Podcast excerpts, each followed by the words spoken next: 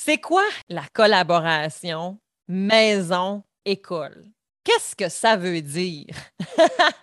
la collaboration maison-école, ça veut dire être capable de se mettre dans la peau des autres personnes, finalement. Alors, si moi, comme maman, parce que je suis maman aussi de quatre enfants, mon enfant me rapporte quelque chose, ben, je dois essayer de me mettre dans la peau de l'enseignante, la respecter, lui faire confiance. Bienvenue sur le podcast Corsé le podcast qui parle de coparentalité. Que tu sois en couple ou séparé ou que tu aies toute autre forme de coparentalité, sache que je suis là pour t'aider à former une équipe sécurisante avec ton coparent. Et si tu travailles auprès des familles, tu trouveras sûrement des réponses à bien des questions pour mieux t'aider à les accompagner. Je suis Cynthia Girard, psychoéducatrice, médiatrice familiale et psychothérapeute coparentale et je te souhaite un bel épisode.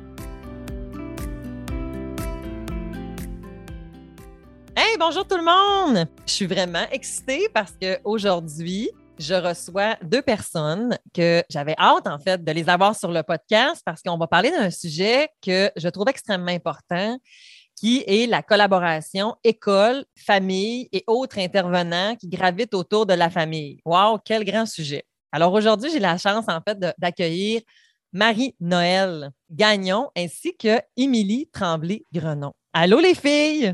Allô, Cynthia? Allô, Cynthia. je suis super contente que vous soyez là. Nous aussi. Merci de nous accueillir dans ton podcast Corsé. Là, on a eu la chance d'écouter quelques épisodes, c'est super intéressant, euh, tous les sujets. Donc, on est bien honorés de pouvoir en faire partie, nous aussi. Ah, ben écoutez, c'est le fun parce que la collaboration en plus avec les écoles, parce que là, vous, vous êtes dans les écoles. Marie-Noël, est-ce que tu voudrais te présenter davantage? Oui, ben moi, je suis l'intervenante psychosociale à l'école Vision, l'école trilingue Vision Saguenay, qui est une école primaire euh, de la maternelle à la sixième année. Puis euh, aussi pour la petite école Vision, qui est euh, à partir de 18 mois jusqu'à 5 ans. Donc, c'est sûr que nous, les familles, on les connaît souvent très tôt, donc ça permet de créer vraiment des bons liens avec les familles de l'école. Puis, en tant qu'intervenant psychosocial, bien souvent, tout ce qui touche euh, collaboration, euh, famille, école, bien, j'en fais partie. Les épreuves que les familles peuvent traverser aussi, euh, on peut avoir différents rôles dans ces épreuves-là. Donc, c'est sûr qu'on est au courant aussi beaucoup de, de ce que les familles traversent, puis ça nous permet vraiment de pouvoir accompagner les jeunes là-dedans au long de leur parcours scolaire. Hum, merci. Et Émilie, de ton côté, toi? oui, moi, je suis co-directrice des deux écoles, donc ça fait plus de 12 ans qu'avec ma, mon acolyte, Annie-Claude, on travaille auprès des enfants de la région dans nos deux écoles. Finalement, la petite école, comme Marie-Noël l'a mentionné, qui est une garderie, et euh, l'école primaire, euh, l'école qui, qui, va avoir euh, six ans. Donc, nous, on a ouvert les écoles parce qu'on recherchait finalement cette collaboration entre les familles et les établissements parce qu'on prend soin finalement de, des perles de chaque famille et on pense vraiment que la collaboration est le lien euh, prioritaire qu'il faut créer finalement pour que l'enfant puisse fleurir et donner son 100% et se sentir euh, bien entre nos murs finalement. Wow, ben oui, exactement. Mais là, dans le fond, puis tu as fait une belle précision, Milly, en disant la petite école vision, dans le fond, c'est comme une garderie. Les enfants arrivent juste un peu plus tard, finalement. Vous commencez à 18 mois, mais pour les amener justement jusqu'à la fin de leur primaire. C'est bien ça? Oui, c'est exactement ça. Donc, on les connaît par cœur. On les a, on les change de couche finalement à 18 mois, puis on les laisse partir vers le secondaire, arriver en sixième année. Donc, notre but vraiment, c'est de leur offrir le meilleur bagage selon leur couleur respective, selon parce que c'est chaque élève leur couleur propre à eux. notre but, c'est qu'il y ait le petit bagage personnalisé pour l'arrivée au secondaire, finalement.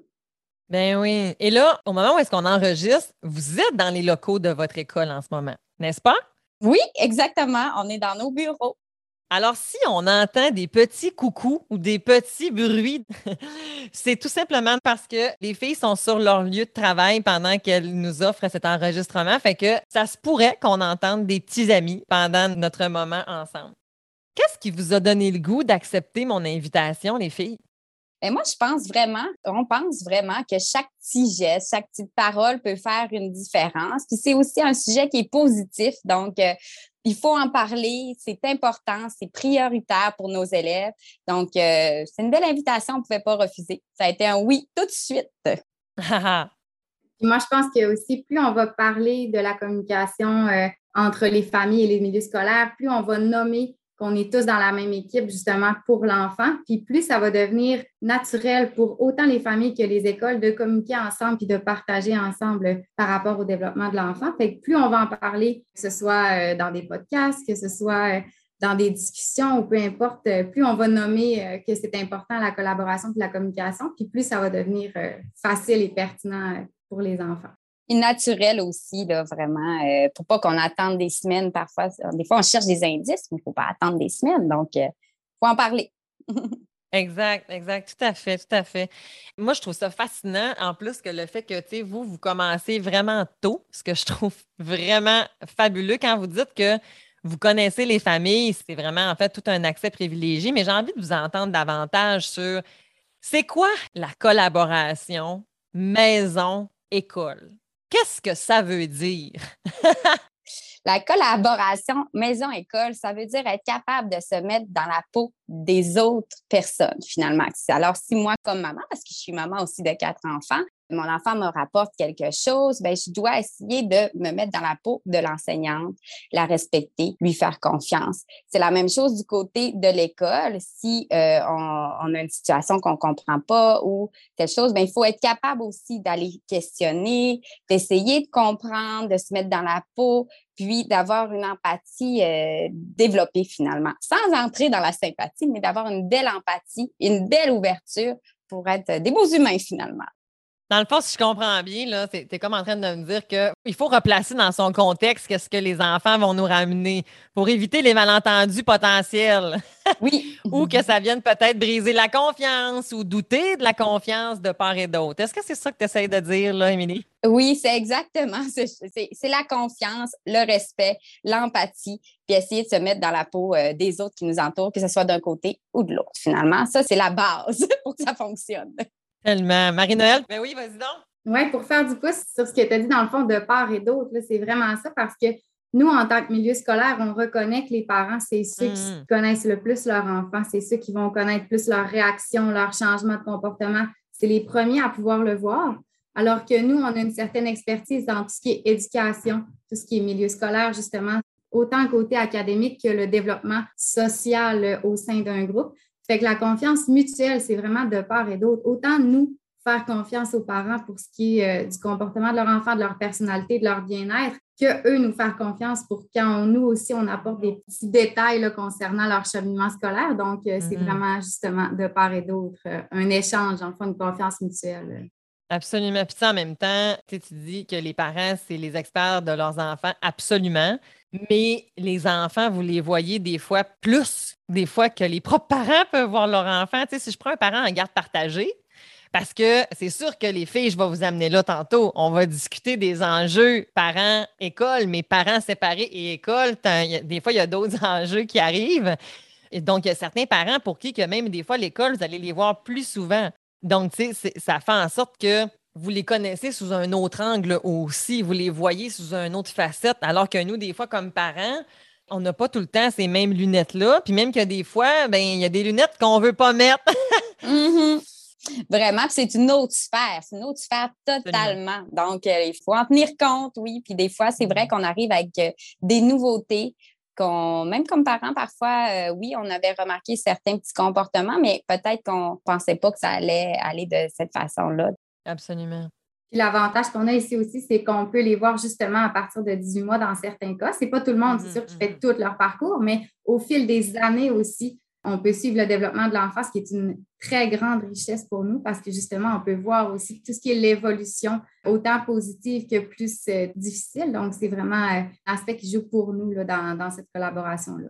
Mais on dit toujours que lorsqu'ils rentrent à l'école, on est capable de voir dans leurs yeux s'il y a quelque chose qui ne va pas, puis on est capable de les prendre rapidement puis de leur parler. Donc, euh, ça, c'est une grande force pour nous. Donc, même au mois de septembre, en début d'année, on n'a pas à recommencer. On les connaît déjà. Et s'il y a mm-hmm. un ou deux nouveaux, ça va, on a du temps à investir pour apprendre à les connaître plus rapidement parce que la plupart, la grande majorité du groupe on les connaît depuis des années, donc on sait même que par rapport à telle situation, ils vont, ils risquent de, réagir comme ça. Euh, s'il est arrivé tel événement, c'est pour ça peut-être que sa réaction a été plus forte. Ou en ce moment, on peut pas se fier à ces résultats-là parce que parce qu'on sait telle, telle, telle chose qui se passe euh, dans, dans différentes sphères. Mmh mmh tout à fait. Mais ce n'est pas un critère, hein, par exemple, dans le fond, pour rentrer à votre école, on n'a pas besoin d'avoir été à la garderie avant pour pouvoir intégrer votre école. Non, non, pas du tout. À toutes les années, il y a des nouveaux étudiants qui intègrent les groupes, euh, autant à la maternelle qui arrivent d'un CPE ou d'une garde en milieu familial, ah qu'en sixième année qui veulent finir leur primaire en immersion pour apprendre plus l'anglais. Donc, euh, on est très accueillant envers tous les amis. OK. Oui, dès qu'on a une place, à vrai dire, on, s'assoit avec les parents parce que c'est vrai, il ne faut pas se le cacher quand même, que la plupart de nos élèves arrivent du 4 ans parce qu'on a trois groupes, donc une trentaine d'enfants qui terminent avec nous au préscolaire. Donc, ce n'est pas tout le monde qui va nous suivre, bien naturellement, mais il y en a quand même un, grand pourcentage qui vont nous suivre. Puis on accueille un ou deux par année, parfois, là, qui se libèrent. Donc, il faut quand même tenter notre chance. Puis nous, une des premières choses qu'on fait, c'est de rencontrer la famille puis l'enfant ou les enfants en question pour bien voir si on peut travailler en équipe ensemble finalement pour le bien-être de l'enfant. Tantôt, vous avez parlé que justement la collaboration, ça s'installe, c'est mutuellement, puis il faut avoir confiance.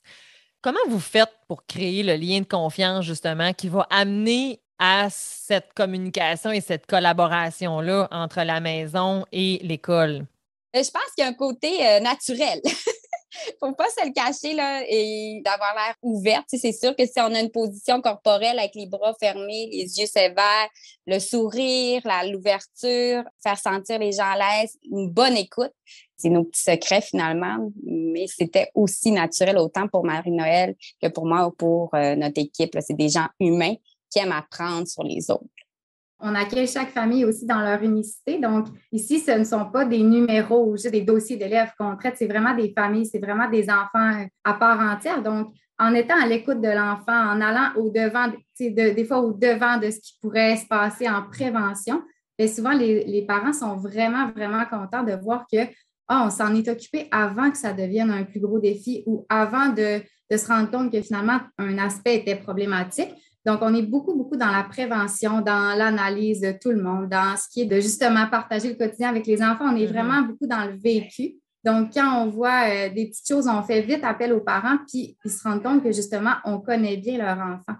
Donc, quand ils se rendent compte qu'on connaît bien leur enfant, qu'on aime leur enfant, bien souvent, il y a un respect mutuel qui s'installe de dire OK, on peut collaborer, on peut communiquer, même si ce n'est pas des urgences, même si ce n'est pas dramatique, même si on n'est pas rendu à prendre des mesures disciplinaires ou quoi que ce soit. On est vraiment dans la prévention euh, dans tous les sujets finalement je pense que c'est, si tu le fais pour les bonnes raisons, être enseignante, être euh, éducatrice, être directrice, travailler auprès d'humains, il faut que de base, tu sois quelqu'un, une personne qui a le désir d'être entouré d'humains parce que mm-hmm. c'est plus difficile à créer par la suite. Donc, il faut vraiment avoir une belle ouverture. Et puis là, en plus, c'est pas juste des humains, c'est des mini-humains. Fait que ça amène son lot de défis, ça, justement. en plus, ils sont mignons, fait que ça aide. des tout petits mignons. J'aimerais ça savoir justement, parce que ça arrive souvent que les parents dans mon bureau, vous savez, moi je suis en pratique privée, mais des fois ils ont de la difficulté à cibler la limite, la ligne qu'on trace entre l'intervenant scolaire versus, mettons, un intervenant en CLSC ou dans un autre service. Fait que c'est quoi votre mandat, puis elle s'arrête où votre ligne? Bien, nous, c'est sûr que notre but premier, c'est que l'enfant soit bien dans son environnement scolaire. Donc, ce qui est intervenant psychosocial dans les écoles, que ce soit les psychoéducateurs, les travailleurs sociaux, les techniciens en éducation spécialisée, nous, on fait vraiment en sorte que l'enfant soit à son plein potentiel pour les apprentissages scolaires par la suite. Donc, au quotidien, on va accompagner l'enfant dans ses petits défis, autant au niveau des amis, que ce soit ses habiletés sociales, certaines petites euh, problématiques au niveau euh, de l'anxiété, souvent on peut voir ça dans les écoles, que ce soit aussi au niveau de l'estime de soi, que ce soit euh, l'accompagnement aussi dans la puberté, tout ce qui est les changements hormonaux au deuxième cycle, on le voit beaucoup, au troisième cycle. Puis euh, on le voit beaucoup, puis ça, souvent, ben, c'est peu l'académique qui devient important pour les élèves. C'est vraiment tout ce qui touche aux relations avec les amis, tout ce qui touche à leur développement personnel, euh, leur développement psychologique, justement. Donc, nous, on est vraiment là pour les accompagner, pour leur donner des outils pour qu'ils se sentent bien à l'école, qu'ils se sentent en mesure d'apprendre. Parce que souvent, justement, quand les élèves sont tracassés par différents euh, sujets extrascolaires, que ce soit familial, que ce soit avec leurs amis, que ce soit que ça provienne de n'importe où, bien souvent, les enfants, après ça, ne sont pas en mesure d'apprendre, ne sont pas attentifs en classe, ils pensent à autre chose. On est vraiment là pour justement venir les accompagner là-dedans. Puis après ça, une fois qu'on sent, euh, autant quotidiennement que de façon hebdomadaire, là, quand on sent qu'ils sont vraiment prêts, bien là, on peut les laisser de façon plus autonome euh, poursuivre leur cheminement scolaire. Fait que c'est aussi une aide ponctuelle selon, euh, au courant de l'année, quand les enfants en ont besoin. Il y a aussi un autre aspect pour les enfants qui ont des défis plus particuliers, plus prenants. Ceux-là, on va les accompagner toute l'année. On peut vraiment les accompagner autant dans la classe, leur fournir des outils pour qu'ils soient plus en mesure d'écouter les enseignements, de participer aux ateliers en classe, que de les sortir de la classe pour justement qu'ils viennent vider leur petit sac d'émotions puis qu'après ça, ils se sentent plus légers pour retourner avec leurs amis. Fait que c'est vraiment différent. selon le profil de l'enfant, on va vraiment l'accompagner. Mais le but premier, ça demeure qu'il faut qu'il soit au meilleur de sa forme, au meilleur de ses capacités pour l'apprentissage scolaire. Souvent, tu sais, pour revenir aussi, souvent dans ta question, on, nous, on va accompagner au quotidien. Donc, sur des petites situations qui se produisent, on va les accompagner aussi pour s'assurer d'un bon suivi au niveau du plan d'intervention d'un plan d'action qu'un enfant peut avoir. Mais euh, lorsque ça dépasse le quotidien et où on a parfois des parents qui vont même nous partager certaines situations qui vont être vécues dans leur famille ou des difficultés au niveau des communications entre le papa et la maman quand les parents se séparent ou sont séparés. Donc là, on va les outiller et on va les conseiller vers le meilleur intervenant selon nous qui peut les guider là, dans cette étape-là. Ou des fois, quand ils se sentent finalement, quand ils se sentent débordés par une émotion ou ils ne mm-hmm. savent plus comment s'y rendre, ben nous, on ne peut pas se rendre jusqu'à ce niveau-là parce qu'on ne peut pas se rendre à une intervention un, quotidienne avec un seul enfant. Et que là, c'est là où on va appeler, on va demander ton aide ou on va demander l'aide d'un autre intervenant pour une famille euh, où on va conseiller les familles vers l'appel de tel ou tel euh, intervenant pour les aider, les outiller, puis faire en sorte qu'ils se sentent mieux.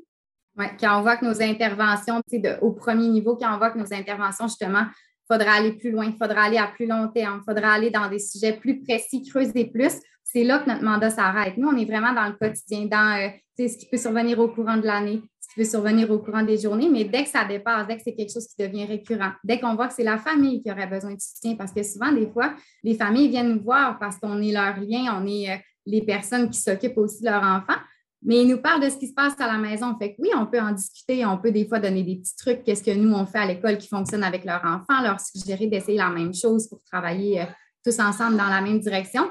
Par contre, des fois aussi, il faut leur nommer qu'il y aurait peut-être besoin de quelqu'un supplémentaire avec différentes lunettes qui arrivent dans la maison et qui les aide à ce niveau-là.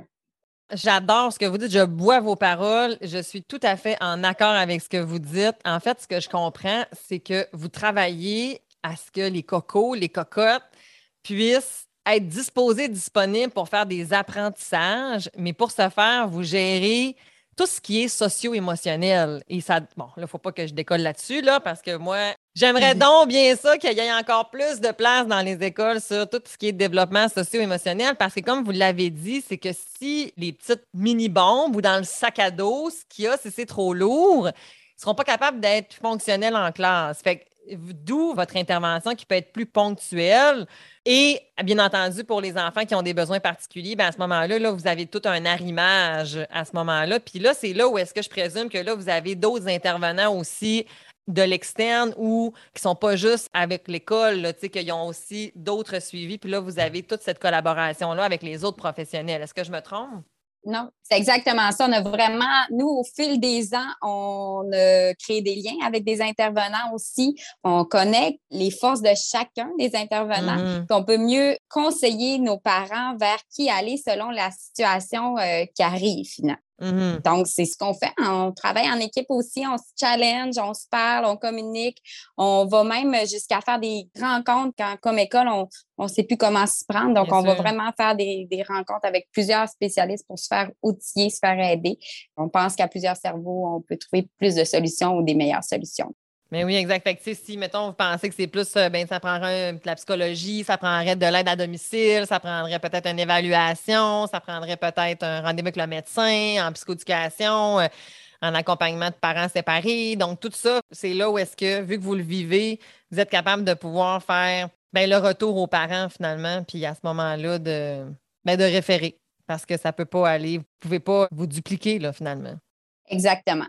Exact. Puis quand le lien de confiance est créé avec les parents aussi, ça fait que quand on suggère justement d'aller à l'externe, d'aller plus loin avec un suivi, bien, ils savent Mhm. qu'on a déjà, nous, Mhm. fait un petit défrichage. On a déjà réfléchi à la situation. On l'a déjà intervenu comme à premier niveau avec l'enfant. Donc, souvent, quand on est rendu à suggérer aux parents soit un suivi à l'externe, comme tu disais, là, en psychoéducation, en une évaluation en Mhm. neuropsychologie ou peu importe, le parent souvent démontre de l'ouverture parce qu'il sait qu'on est rendu là, puis on ne suggérerait pas comme ça pour envoyer dans la cour euh, du voisin euh, la situation. C'est vraiment parce qu'on sait que c'est le meilleur pour l'enfant. Puis le parent, ben, il nous fait confiance souvent là-dessus, puis ça donne souvent de bons résultats. C'est une belle nuance.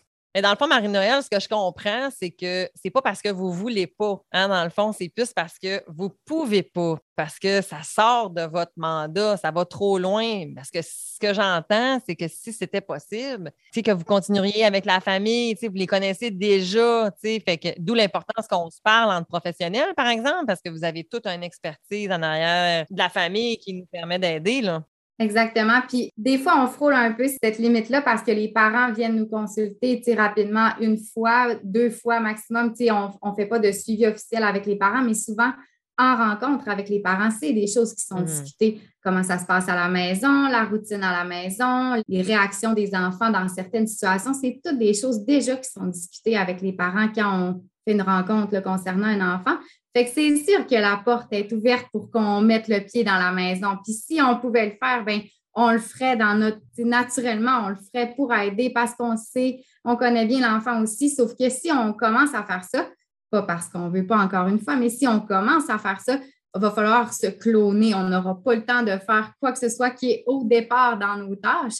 Puis en plus, ben, ça va un peu nous mettre en conflit de, de valeurs, conflit d'intérêts, parce que là, on va être l'intervenant de la famille, en plus d'être l'intervenant scolaire qui doit porter le mandat de la réussite scolaire de l'élève, tout en aidant la famille. Tu sais, c'est des choses qui sont. euh, la ligne est mince quand même entre, euh, entre toute cette collaboration-là. là. Absolument. Puis il doit y avoir des étapes, en fait, justement, tu sais, pour se dire que là, je vais aller vers un référencement, on va aller vers l'extérieur. Émilie, je ne sais pas si tu voudrais peut-être euh, renchérir là-dessus sur y a-t-il des étapes? Comment on fait pour justement se dire, OK, là, soit on est rendu à un autre niveau ou on est rendu justement là, euh, à référer? Bien, ce que je voulais dire par les étapes, Avant de référer. Oui, avant de référer, c'est sûr qu'on fait une première rencontre. Avant de référer à un professionnel, les étapes importantes, c'est de faire une première rencontre pour expliquer comment ça se passe à l'école. Donc, le, le lien de confiance a déjà été créé. On les croise, on croise la famille, on, on parle du, du quotidien, du beau temps. Mais quand on voit a quelque chose qui se répète, donc un comportement qui va se répéter, une situation qui va se répéter, où on voit un inconfort où l'enfant n'a pas l'air d'aller bien pour un certain sujet, bien là, on va prendre le temps d'expliquer par un portrait la situation dans une rencontre avec la famille pour voir si eux ont déjà vu ce type de comportement ou de réaction chez leur enfant. Donc là, ce suit quelques rencontres. Des fois, après une première rencontre, on arrive vraiment à trouver des solutions, des stratégies. Mais parfois, il faut reprendre une autre rencontre. Et là, pour finalement se rendre compte que malgré nos essais, malgré Mm. nos, nos tests à l'école, les petits changements qu'on est capable d'apporter à la maison comme à l'école, ça se répète encore. C'est là qu'il faut aller voir finalement plus loin. Mhm. Mais j'ai envie de vous amener justement sur les enjeux, les défis qu'on va rencontrer avec les parents, avec les autres professionnels aussi peut-être. Qu'est-ce que vous vivez? Qu'est-ce qui n'est pas toujours évident, mettons, ou que tu sais, vous justement que vous trouvez qui est un défi? C'est sûr que quand on en vient à communiquer beaucoup avec une famille, beaucoup avec des parents précis, c'est qu'il y a un défi avec l'enfant. Fait qu'on a un petit peu un rôle, euh, on porte un peu un chapeau d'oiseau de malheur, si on veut, parfois, bien qu'on essaye vraiment de tourner, euh, de prendre le plus de contact possible avec le parent dans une sphère positive, valoriser l'enfant dans plusieurs euh, situations. Parfois, il arrive qu'il faut qu'on prenne plus contact avec le parent parce que l'enfant vit un défi c'est jamais facile pour la famille d'apprendre, de constater là, que l'enfant, son défi, il peut se refléter aussi à l'école, aussi dans sa vie scolaire avec les amis. Donc, c'est sûr que les parents, parfois, ça peut être un choc, ça peut être long à digérer, ça peut demander un certain temps. Nous, on est respectueux, on sait que ça prend un temps, on sait qu'il faut justement digérer la nouvelle, faire euh, parfois des acceptations, avoir des discussions en- entre parents. On laisse le temps, mais souvent, c'est nous qui allons semer des graines de Oups, on a un petit défi. Oh, ça, ça commence à prendre de l'ampleur. Ce petit comportement-là ou cette petite habitude-là commence à avoir des impacts sur plusieurs sphères de l'enfant. Donc, c'est sûr que nous, c'est un enjeu parce que parfois, les sujets qu'on parle, ce sont des sujets chauds. ce qu'il faut garder en tête, puis ce que j'ai le goût de répéter, répéter, répéter, c'est qu'on est dans la même équipe. Donc, quand on apporte quelque chose de négatif, ce n'est pas contre la famille, ce n'est pas contre l'enfant. Ça peut être difficile à entendre, ça peut être difficile à digérer, mais on est dans la même ben équipe parce qu'on veut aller de l'avant avec l'enfant. On a vu des choses, on est bienveillant, on veut pousser l'enfant à son maximum. Puis pour ça, ben, des fois, il faut briser des petites façons de faire, il faut euh, crever des abcès, comme on dit, qui va apporter l'enfant plus loin? Fait moi, c'est la seule chose, puis le seul enjeu que je trouve, c'est que des fois, on est perçu comme étant dans l'autre équipe, dans je ne sais quelle équipe, mais dans l'autre équipe. Alors que nous, notre seul objectif, c'est de faire équipe avec les parents pour l'enfant. Hmm. Mais en même temps, ce que tu dis, c'est tellement important parce que c'est vrai que comme parents, puis on est dans une société où est-ce que la performance n'a jamais été aussi intense et de l'anxiété parentale, il y en a énormément. Puis souvent, les enfants, c'est comme l'espèce de mini bulletin pour les parents. Fait que si tu me parles de quelque chose qui va pas bien, que tu me ramènes des difficultés ou que visiblement son bulletin, mettons, est vraiment pas super, bien, des fois, il y a des parents qui vont se dire ils vont le prendre personnel, ils vont avoir l'impression que c'est de leur faute, ils vont avoir l'impression que c'est pas correct. Que c'est une attaque à leur ego à eux. Exactement. Mais justement, il faut tellement mettre l'ego de côté, puis il faut tellement, justement, c'est une grosse leçon d'humilité souvent quand on arrive à accepter que notre enfant, en fait, là, il est en apprentissage, il est en cheminement. Tellement. Si l'enfant était parfait sur tous les points de la maternelle, on ne servirait à rien au milieu scolaire. Mais l'enfant est tellement en apprentissage, il est tellement en construction de lui-même, de son identité. Il fait des erreurs, il fait des tests, il va tout tester. C'est toute la première fois qu'il fait des choses. Fait que justement, il y a des choses qui sont plus négatives, que ces tests euh, que ces expériences ont un impact qui est plus négatif, bien souvent, c'est ça. Le parent, il va le prendre personnel, il va voir ça comme un reflet soit de son éducation, soit euh, de justement ses valeurs, de sa performance, comme tu disais. Là. Ou sa propre histoire à l'école. Hein? Tu sais, mettons un jeune qui vit de l'intimidation ou qui vit comme des problèmes. Puis, tu sais, on s'entend que des fois que le mot intimidation, des fois, est un peu galvaudé. Fait que, tu sais, c'est comme, il vit des difficultés sociales. Puis, si moi, j'en ai vécu quand j'étais moi-même enfant, bien, ça se peut que là, wouh, ça... Ça touche une corde sensible, exactement. Vraiment. Puis dans ce temps-là, quand le parent se reconnaît dans les défis de son enfant, ça devient tellement une corde hmm. sensible, puis tellement émotif que nous, après ça, c'est difficile justement de, creuser ce sujet-là parce que c'est encore un sujet tabou pour le parent. Hmm, tellement. Émilie, as-tu envie de rajouter quelque chose là-dessus? Hein? Oui. Tu sais, quand je parle, quand je parle de l'empathie, c'est là aussi que ça hmm. joue. Tu sais, quand un sujet devient vraiment émotif, quand c'est pas le bon moment, quand c'est mieux de prendre une nuit de sommeil et de revenir, il ne faut pas non plus hésiter, autant que pour la famille que pour euh, les professionnels à l'école, de dire, bon, on va prendre un petit moment, puis on est mieux de recéduler finalement une rencontre parce que c'est vraiment, on le fait pour hmm. les enfants, on n'a pas le choix comme professionnel scolaire d'arriver à parler de certains sujets que parfois ce serait beaucoup plus facile de se cacher en dessous de notre table et de dire il n'existe pas, ça n'existe pas, ça n'existe pas, ça n'existe pas. Mais on le fait, on, on est là pour les enfants.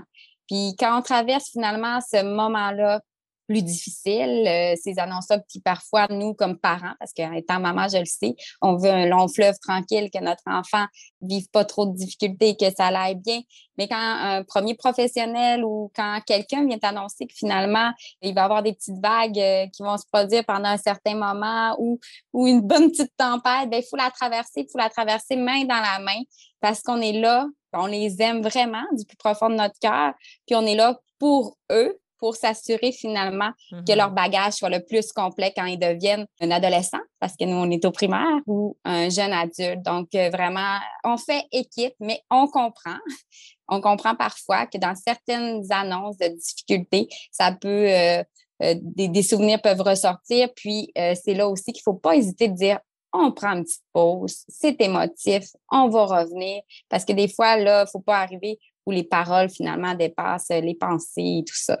Bien, justement, ou à ce moment-là, c'est là où est-ce que ça va être peut-être indiqué des fois de justement référer parce qu'on va préserver le lien scolaire, mais on va aller travailler en collaboration avec une autre personne, tu sais, parce que des fois, il y a des, tu sais, vous vivez sûrement des confessions, hein, dans le fond, puis il y a des affaires aussi, des fois, les petits cocos, ils vont vous dire, les petites cocottes, ils vont vous dire, puis que le parent, ben, il n'était pas au courant ou que ça sort, puis que là, ça sort clairement du mandat scolaire, mais ça a un impact, par exemple, phénoménal sur ce qui se passe à l'école. Exactement. Puis comme tu dis, préserver le lien, c'est vraiment, vraiment important parce que nous, notre relation, ben, elle n'a pas le choix de rester par la suite. Donc, quand mm. il y a quelqu'un pour accompagner la famille ou même le milieu scolaire dans les tempêtes qu'on traverse, ben, il y a quelqu'un d'externe qui peut récupérer tout ça, faire euh, un petit peu baisser la poussière. Donc, après ça, on s'en sort vraiment grandi. Puis souvent, après avoir traversé des tempêtes comme ça avec des familles, ben après ça, le lien est vraiment fort. Puis c'est là que ça prend une double vitesse, puis qu'après ça, on travaille vraiment bien ensemble. Oui. Mhm. Mais d'où l'importance de. C'est ça que moi, je prêche énormément pour cette collaboration-là. je, je pense que. On ne va pas rentrer là-dedans. Je vais fermer cette parenthèse en trois secondes, mais la commission Laurent nous l'a bien nommé, à quel point on a besoin de communiquer avec les interprofessionnels qui gravitent autour des familles parce que travailler toute seule, travailler en silo, ça ne fonctionne pas. On est tellement meilleur en équipe. on prône ça au niveau des familles, de travailler en équipe avec l'école, travailler en équipe avec les intervenants. Mais si nous, comme intervenants, après, on n'arrive pas plus à communiquer ensemble, parce qu'on veut préserver cette alliance-là, oui, mais au-delà de ça, il y a aussi une famille qui est là. Fait qu'on a besoin de chacun de son expertise parce que moi, je n'ai pas la facette puis la vision de ce qui se passe à l'école. J'ai ce que l'enfant et le parent me ramènent, puis je le crois mais la vision et la perception est parfois teintée par un vécu émotionnel. On a besoin de pouvoir objectiver tout ça comme professionnel pour encore plus donner un service personnalisé. Exactement, ça fait des miracles vraiment. Quand cette personne-là externe est là et qui peut faire le lien entre la sphère familiale et la sphère scolaire, que les motifs n'entrent pas non plus en jeu parce qu'on est attaché, nous, à nos euh, tout petits millions hmm. et la famille aussi. Donc, des fois, on peut. Euh, donc, une personne externe, un professionnel pour aider à faire passer le bon message entre les différents milieux. Puis c'est vraiment quelque chose, nous, qu'on travaille euh, quotidiennement, dire, bon, ben si, par exemple, vous allez rencontrer le médecin, vous allez rencontrer la psychoéducatrice, dites-lui qu'elle peut nous téléphoner, dites-lui qu'on peut lui parler, parce mm-hmm. que sont les professionnels de leur enfant, nous, on est les professionnels au niveau pédagogique et scolaire, donc il faut réussir à avoir ce lien de communication-là. Puis c'est vraiment ce lien-là qui fait, qui va mm-hmm. faire des miracles pour l'enfant finalement, puis aussi que ça va être plus rapide là, pour le bien-être. Mais ben oui, puis on rassure les parents. J'ajouterais même que ça sauve du temps. Ah oui. Oh oui. Parce que nous, on a pu euh, récolter comme information sur l'enfant ce qu'on a pu mm-hmm. détecter. Ça fonctionne mieux quand on lui parle comme ça, ça fonctionne mieux avec telle approche, ça fonctionne mieux euh, par le jeu. Tout ça, bien, juste le fait de le dire au professionnel qui est à l'externe avec la famille, bien, ça lui sauve des rencontres complètes à essayer de trouver une stratégie pour entrer en relation avec le jeune, qui peut lui éviter aussi de faire certaines gaffes. Puis c'est des essais-erreurs, c'est même pas des gaffes, mais des fois, on a une approche avec un enfant qui fait qu'il se ferme plus, alors qu'avec un autre, l'enfant est super bien. Mm-hmm. Nous, dans le milieu scolaire, souvent, on les connaît, ces petites stratégies-là. Donc, quand on réussit, quand on a la chance de pouvoir parler aux professionnels de la famille, bien, ça sauve du temps, c'est plus efficace, puis justement, ça permet de partager toutes les stratégies qu'on a pour l'enfant, puis après ça, on va tous dans la même direction euh, pour le bien-être de l'enfant. C'est la même chose aussi quand un enfant va changer d'école. Il faut se parler, il faut communiquer. On s'en est occupé pendant trois ans, six ans, neuf ans. C'est important. Là, on le voit, nous, avec le secondaire, la, plupart vont parce qu'il y a une continuité avec euh, le séminaire de Chicoutimi. Donc, on a une belle communication avec la direction, le directeur pédagogique pour s'assurer de ce suivi-là. Chaque élève a sa petite recette. Chaque enfant a sa façon de fonctionner. En communiquant, en collaborant, ben, on sauve énormément de temps pour. Vraiment. Puis en même temps, tu sais, moi, j'aime ça rassurer les parents sur le fait que, tu on va pas tout raconter, tu sais, on va juste dire qu'est-ce qui est nécessaire, tu sais, parce qu'il y a des affaires que c'est vrai que l'école n'a pas besoin de savoir, tu sais, puis il y a des affaires que qu'on n'a pas besoin de savoir comme intervenant non plus, tu sais, c'est là où est-ce que, ben, c'est de créer ce lien de confiance-là, puis de s'assurer que c'est ce qu'on va se transférer. On a d'autres choses à faire que de se parler. Là. Fait que, fait que si on se parle, c'est parce qu'il y a un plus-value associé à la famille, justement. J'aimerais ça qu'on se dirige tranquillement, en fait, euh, vers la fin, mais que je veux aborder un sujet qui est d'une grande euh, sensibilité, mais qui est aussi d'une grande importance pour moi. je travaille avec les familles qui sont séparées. J'aimerais ça que vous puissiez me nommer, en fait, est-ce que vous voyez des enjeux différents quand les parents sont séparés? Bien, encore une fois, c'est du cas par cas. Hein. Chaque famille est différente, chaque famille a son différente, mais assurément, c'est particulier dans le cas de familles séparées. Il y en a avec qui on peut faire les rencontres, exemple, les rencontres de parents, les rencontres de plan d'intervention, les rencontres de bilan, peu importe. Il y en a avec qui on peut faire la rencontre avec les deux parents en même temps, qui préfèrent faire la rencontre ensemble pour être sûr d'avoir la même information, pour être sûr de ne pas avoir besoin de jouer au téléphone, de transmettre les infos, de percevoir les informations différemment. Puis après ça, que ça peut créer des situations plus conflictuelles parce qu'ils n'ont pas compris la même chose, les mêmes informations. Mais est-ce que c'est vrai de dire que dans le meilleur des mondes, en fait, ce qu'on va vouloir, c'est que ça se continue comme ça? Dans, je veux dire, que tu sois séparé ou que tu sois ensemble, il y en a peut-être un des deux qui va venir, ou bien là, si tu es séparé et que les deux ils viennent, bien, le plus-value d'être les deux en même temps, c'est la rétention d'informations et la cohérence de l'information. Exactement, exactement, parce que chaque parent a sa façon d'interpréter l'information que le milieu mm-hmm. scolaire va lui donner. Bien qu'on essaie d'être dans les faits, on essaie d'avoir des données, on essaie de vraiment de faire un profil qui est juste, les parents retiennent souvent ce qui vient les chercher plus. Mm-hmm. Alors, quand les deux parents sont présents, un des deux parents va apporter un petit aspect qui peut nous, nous aider aussi dans le milieu scolaire, que l'autre parent n'aurait pas nécessairement trouvé pertinent à ce moment-là. Même chose pour ce qui est de certaines réactions il y, a, des parents qui vont être plus réactifs, alors que l'autre parent va venir compenser. On va pouvoir plus continuer dans l'objectivité de la rencontre, alors qu'avec un seul parent, c'est plus émotif. On se rend plus dans l'émotion, dans le soutien. C'est sûr, sûr, sûr que quand les deux parents peuvent être là, que ce soit dans le cas de familles séparées pour éviter l'interprétation, pour éviter les conflits, autant que les parents qui sont encore euh, ensemble, en couple. Ben oui, exact. Ben, c'est sûr, sûr, sûr que chacun a son mot à dire, puis chacun a son influence aussi sur l'enfant au niveau de ce sujet-là, c'est certain qu'on accompagne nos familles dans les différentes étapes parce que quand les séparations sont tous différentes, chaque situation est unique. Donc, nous, on, les accompagne, on, fait équipe avec eux par rapport à quelle étape où ils sont rendus dans cette séparation-là. Mm-hmm. Mais le but ultime, c'est qu'ils demeurent la meilleure équipe pour leur enfant et d'être ensemble, en commun, autant quand les parents sont séparés comme euh, Marie-Noël le disait, ou quand les parents sont ensemble, quand les deux parents sont là, quand on, tout le monde peut être là. Puis, des fois, on va aviser nos familles, là, faites pas le saut. Il va y avoir telle personne, telle personne, telle personne, telle personne, telle personne, telle personne, telle personne. Puis là, ça finit plus. le but, c'est que le message soit le même, puis qu'ensemble, on puisse faire, euh, puis l'élève aussi, là, à un certain âge, va faire partie de ces rencontres-là parce qu'ensemble, on peut vraiment faire bouger des montagnes. Absolument. Puis j'ai le goût d'y aller avec des petites questions quiz, euh, des petites questions corsées, parce qu'on est, euh, on est sur le podcast corsé. Puis là, ben, euh, j'ai envie de savoir, est-ce que si un parent vous appelle, puis que là, il vous dit, ben là, là, moi, je veux pas que l'autre parent, il vienne chercher l'enfant, qu'est-ce que vous faites avec ça? Avez-vous le droit de faire ça ou pas le droit? Qu'est-ce qui se passe? Première question corsée. Première question corsée, très corsée. Euh, c'est sûr que nous, ça nous prend une ordonnance de la Cour pour empêcher un parent d'avoir contact avec euh, son enfant. Ça nous prend un message de la Cour. Donc, même si le parent n'a pas la garde, qui est en garde euh, chez l'un des deux parents, l'autre a quand même le droit de venir, de venir chercher l'enfant pour ce qui est du cadre légal. Donc, c'est sûr et certain qu'on ne pourra pas refuser l'accès à un parent qui n'a pas d'ordonnance de la Cour, soit de ne pas s'approcher ou de ne pas venir chercher l'enfant. Nous, ça nous prend vraiment des papiers officiels et des euh, recommandations officielles pour pouvoir répondre à cette demande-là. Merci tellement.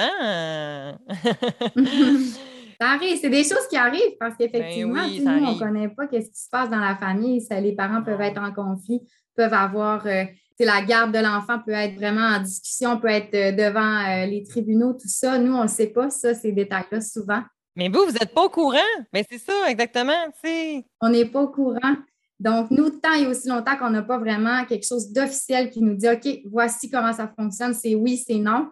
On ne peut pas se fier nécessairement à ce que les parents nous disent, bien qu'ils soient les professionnels de leur enfant. Bien sûr. Pour ce qui est de ce qui est la garde, on ne peut pas se fier aux parents, malheureusement.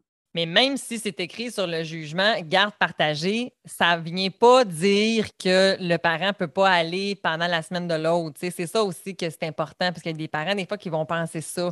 Ça ne fonctionne pas comme ça.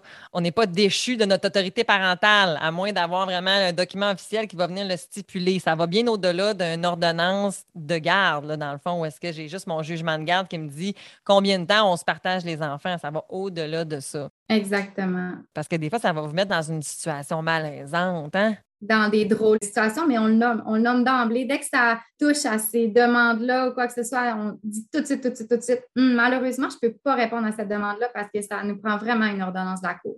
Émilie, ça doit être plus à toi que ça monte en plus. En tant que directrice, ça doit arriver à tes oreilles. Oui, ça arrive à mes oreilles, mais on connaît finalement la réponse euh, lorsque ça arrive. Qu'est-ce qu'on doit faire? Qu'on comprend, qu'on comprend la situation, qu'on comprend que c'est pas évident, mais il nous faut un papier. Et je présume que c'est la même chose aussi au niveau de la communication. Hein? on a, dans le fond, que la communication, elle va autant de part et d'autre. Parce que ma question sera la suivante. Est-ce que l'information, elle est autant partagée aux deux parents ou vous priorisez un des deux parents? les deux parents, mais c'est certain que quand une famille ne va nouvellement se séparer, parce que parfois dans une famille, il va y avoir une des deux personnes qui va s'occuper des communications avec l'école. Donc, euh, des fois, les deux parents vont être sur le classe dojo, qui est une technologie qu'on utilise ici, ou vont recevoir euh, les petits journaux euh, de l'école. Quand tu parles de classe dojo, c'est une application en fait comme pour la discussion et la communication où est-ce qu'on pourrait retrouver là, il y a d'autres sortes, mosaïques ou d'autres choses comme ça, dans le fond, qui peuvent se retrouver là, dans les autres écoles, par exemple. Oui, exactement. Mais parfois, il va y avoir seulement un des deux parents. C'est qu'on conseille toujours aux deux parents, mais parfois, c'est leur recette comme famille, puis c'est correct. Sauf que quand on voit qu'une famille va se séparer, bien souvent, si on voit que maman n'est pas sur classe dojo ou papa n'est pas sur classe dojo, on va appeler, on va essayer de leur euh, démontrer l'importance finalement de recevoir toutes les informations. Mais en même temps, ça revient à qui cette responsabilité-là? Est-ce que c'est à vous de dire aux parents de venir vous inscrire ou c'est à eux de prendre cette responsabilité-là comme parents? Souvent, c'est à eux de le prendre dès le départ, mais parfois, comme parent, si ça fait plusieurs années que tu n'as pas été euh, connecté ou quoi que ce soit, on ne va pas arriver tantôt, j'ai dit on va leur dire, mais c'est pas exactement ça. C'est que souvent, la personne qui n'est pas connectée va s'informer euh, au moment d'une séparation. Puis là, on va les outiller qu'est-ce qu'ils doivent s'ajouter. Donc, euh, classe dojo, euh, recevoir les courriels de l'école, connaître notre courriel, connaître notre numéro de téléphone. On leur dit aussi que la communication est ouverte. Là, s'ils ont des questions, s'ils ont des incertitudes, s'ils ont des incompréhensions, s'ils ne sont pas certains d'un aspect, que la ligne est ouverte puis qu'ils peuvent toujours nous joindre d'un côté ou de l'autre. nous, on essaie, on n'essaie pas, on est toujours juste envers les départs. Oui, c'est ça.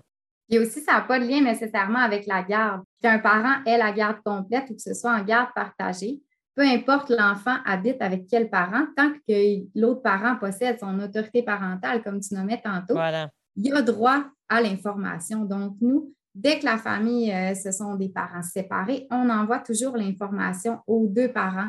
Parce que même si le parent n'habite pas avec son enfant, il est en droit d'avoir l'information qui vient du milieu scolaire euh, pour le développement de son enfant. Absolument, absolument. Hey, merci pour mes petites questions corsées parce que ça, des fois, il faut que je fasse beaucoup de rappels. Puis en même temps, bien, c'est correct si avant, effectivement, quand on est encore ensemble, puis on va se le dire, c'est souvent les mamans. C'est souvent les mm. mamans qui s'en occupent de ça, de ce volet-là scolaire. Puis là, s'il y en a des papas qui, qui m'écoutent dans le char en ce moment, puis toi qui s'en occupais plus souvent, bien, c'est bien correct parce que oui, c'est vrai qu'il y en a aussi. Mais de façon générale, ça, a tendance à être des fois les mamans hein, qui vont aller aux rencontres de parents, qui vont être euh, le parent accompagnateur, euh, qui vont s'occuper des devoirs ou des choses comme ça. Puis ça tend à changer, puis c'est quand même de plus en plus. On en a de plus en plus, par exemple, des papas impliqués, impliqués euh, vraiment en premier plan. Il y en a de plus en plus, effectivement, mais comme tu dis, c'est comme naturellement plus les mamans, mais ça tend à changer. Oui, puis mon point, c'est de dire que c'est pas grave. Si c'était ça votre deal, quand vous étiez encore ensemble.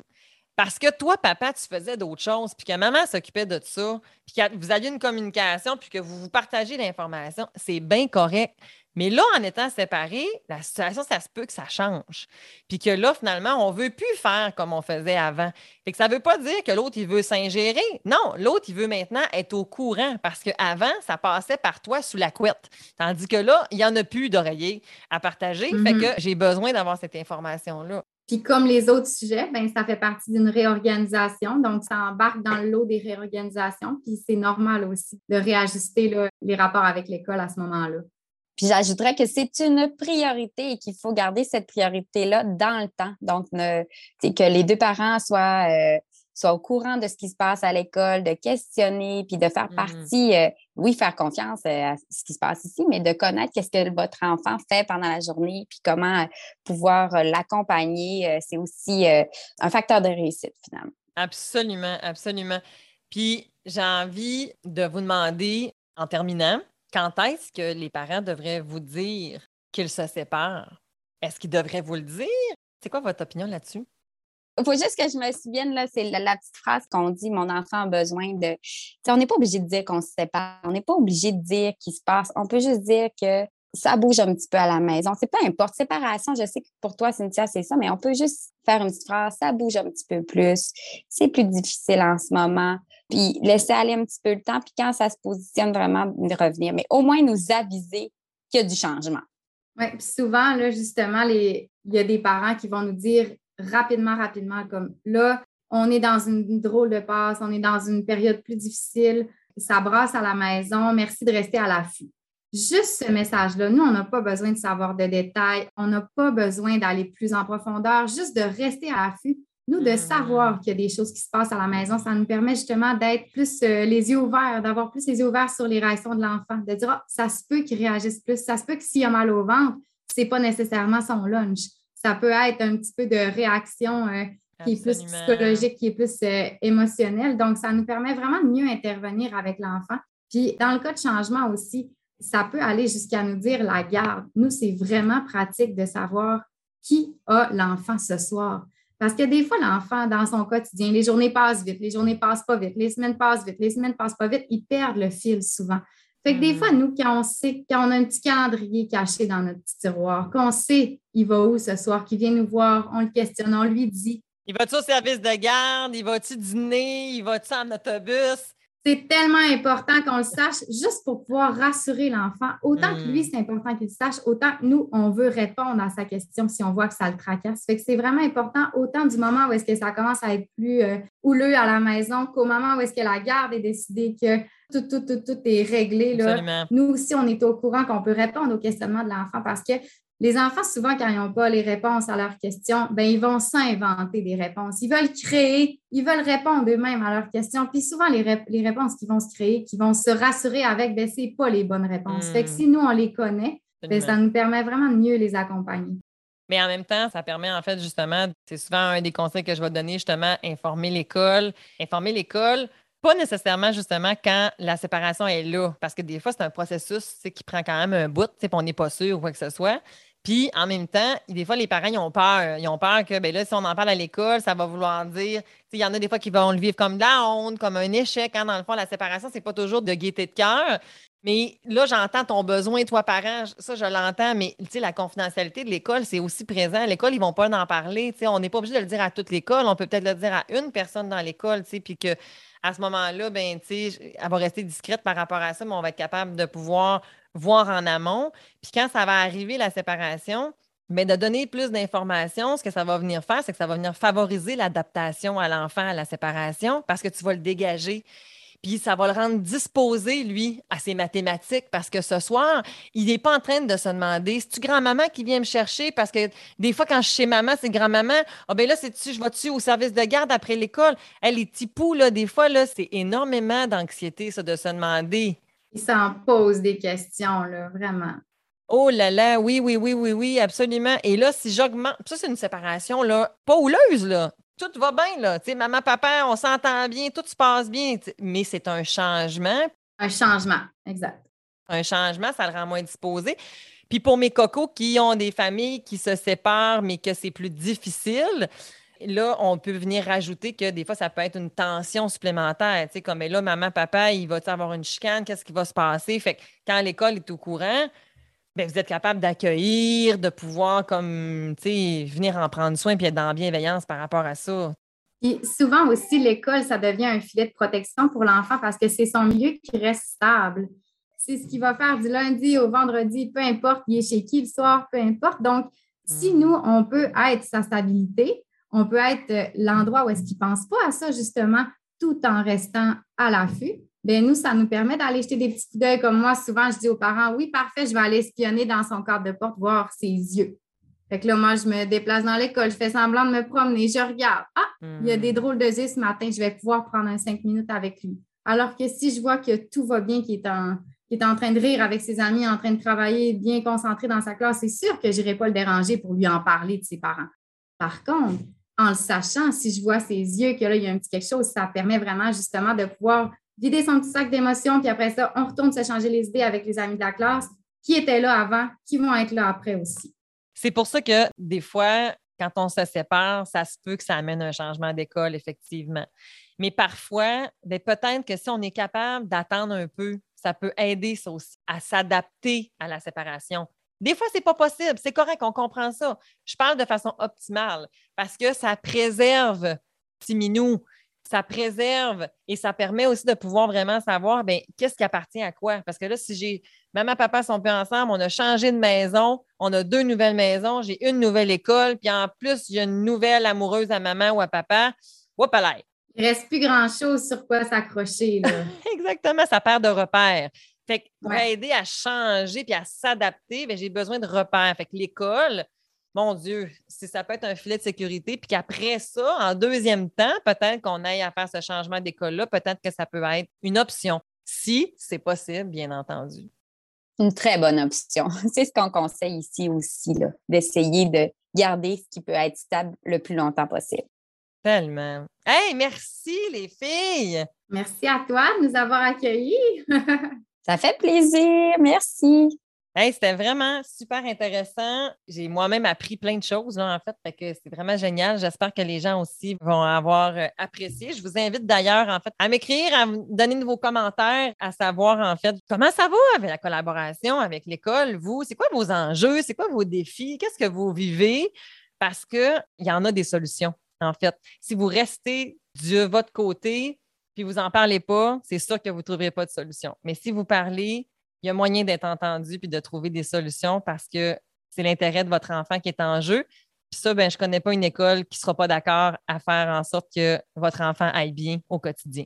Vraiment? les commentaires des gens vont vraiment être pertinents pour nous aussi, d'avoir le volet familial aussi de ce que les gens pensent. Donc, euh, c'est sûr et certain que nous, en tant qu'école, on est intéressés aussi à voir ces réactions-là, là, si tu veux nous les partager. Oui, parce qu'on veut juste être toujours meilleur puis essayer d'offrir euh, ce qui est le mieux pour que l'enfant se sente bien finalement. Donc, euh, la collaboration famille-école est une priorité pour euh, finalement entrer par la suite dans tout ce qui est apprentissage pédagogique. Hey, merci beaucoup. Bye. Merci. Bye, Cynthia. Bye bye. Oh wow, quelle chance on a eu d'avoir les filles de l'école Vision qui soient venues nous voir et échanger sur les réalités du monde scolaire. Écoute, si tu veux, tu pourrais te rendre aussi sur mes réseaux sociaux, en fait, sur ma page Facebook. J'ai donné en fait un webinaire avec l'équipe de Juridie Québec qui était gratuit. Tu vas pouvoir le retrouver sur mon site internet girardsinissa.com ou sur mes réseaux sociaux.